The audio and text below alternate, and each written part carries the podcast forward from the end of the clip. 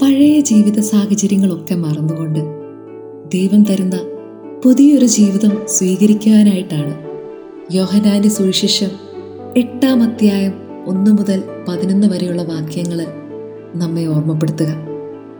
വ്യഭിചാരത്തിൽ പിടിക്കപ്പെട്ട ഒരു സ്ത്രീയെ നിയമജ്ഞരും ഫരിസേയരും കൂടെ കർത്താവിൻ്റെ അടുക്കൽ കൊണ്ടുവരുന്ന ഒരു രംഗമുണ്ട്.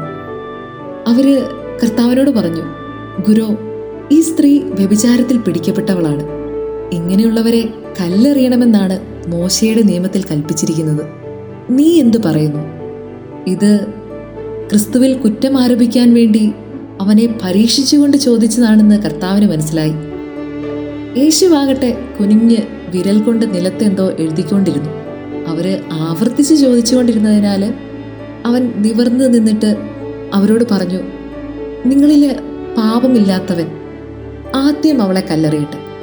അവൻ വീണ്ടും കുനിഞ്ഞ് നിലത്ത് എഴുതിക്കൊണ്ടിരുന്നു. എന്നാൽ ഇത് കേട്ടപ്പോൾ മുതിർന്നവർ തുടങ്ങി ഓരോരുത്തരായി സ്ഥലം വിട്ടു. ഒടുവിൽ യേശുവും നടുവിൽ നിന്നിരുന്ന ആ സ്ത്രീയും മാത്രം ശേഷിച്ചു. യേശു നിവർന്ന് നിന്നിട്ട് അവളോട് ചോദിച്ചു, സ്ത്രീയെ, അവരെവിടെ? ആരും നിന്നെ വിധിച്ചില്ലേ? അവൾ പറഞ്ഞു, ഇല്ല കർത്താവേ. യേശു പറഞ്ഞു, ഞാനും നിന്നെ വിധിക്കുന്നില്ല. പൊയ്ക്കൊള്ളുക, ഇനിമേൽ പാപം ആവർത്തിക്കരുത്.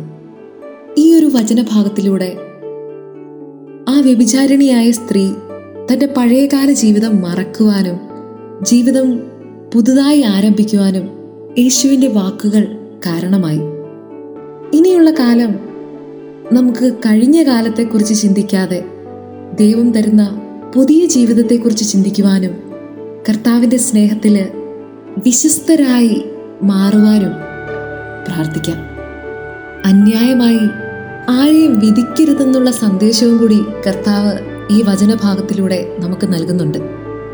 അതുകൊണ്ട് തന്നെ മറ്റുള്ളവരുടെ കുറവുകൾ വിധിക്കുവാൻ ഉത്സാഹിക്കാതെ നമുക്ക് തെറ്റുപറ്റിയിട്ടുണ്ടെങ്കിൽ അവ കർത്താവിൻ്റെ സന്നിധിയിൽ ഏറ്റുപറഞ്ഞുകൊണ്ട് പശ്ചാത്തപിക്കുവാനും നമുക്ക് ചുറ്റുമുള്ളവരോട് അനുകമ്പ കാട്ടി അവരോട് ക്ഷമിക്കുവാനും അവരെ സ്നേഹിക്കുവാനും ഇനിയുള്ള കാലം നമുക്ക് പരിശ്രമിക്കാം.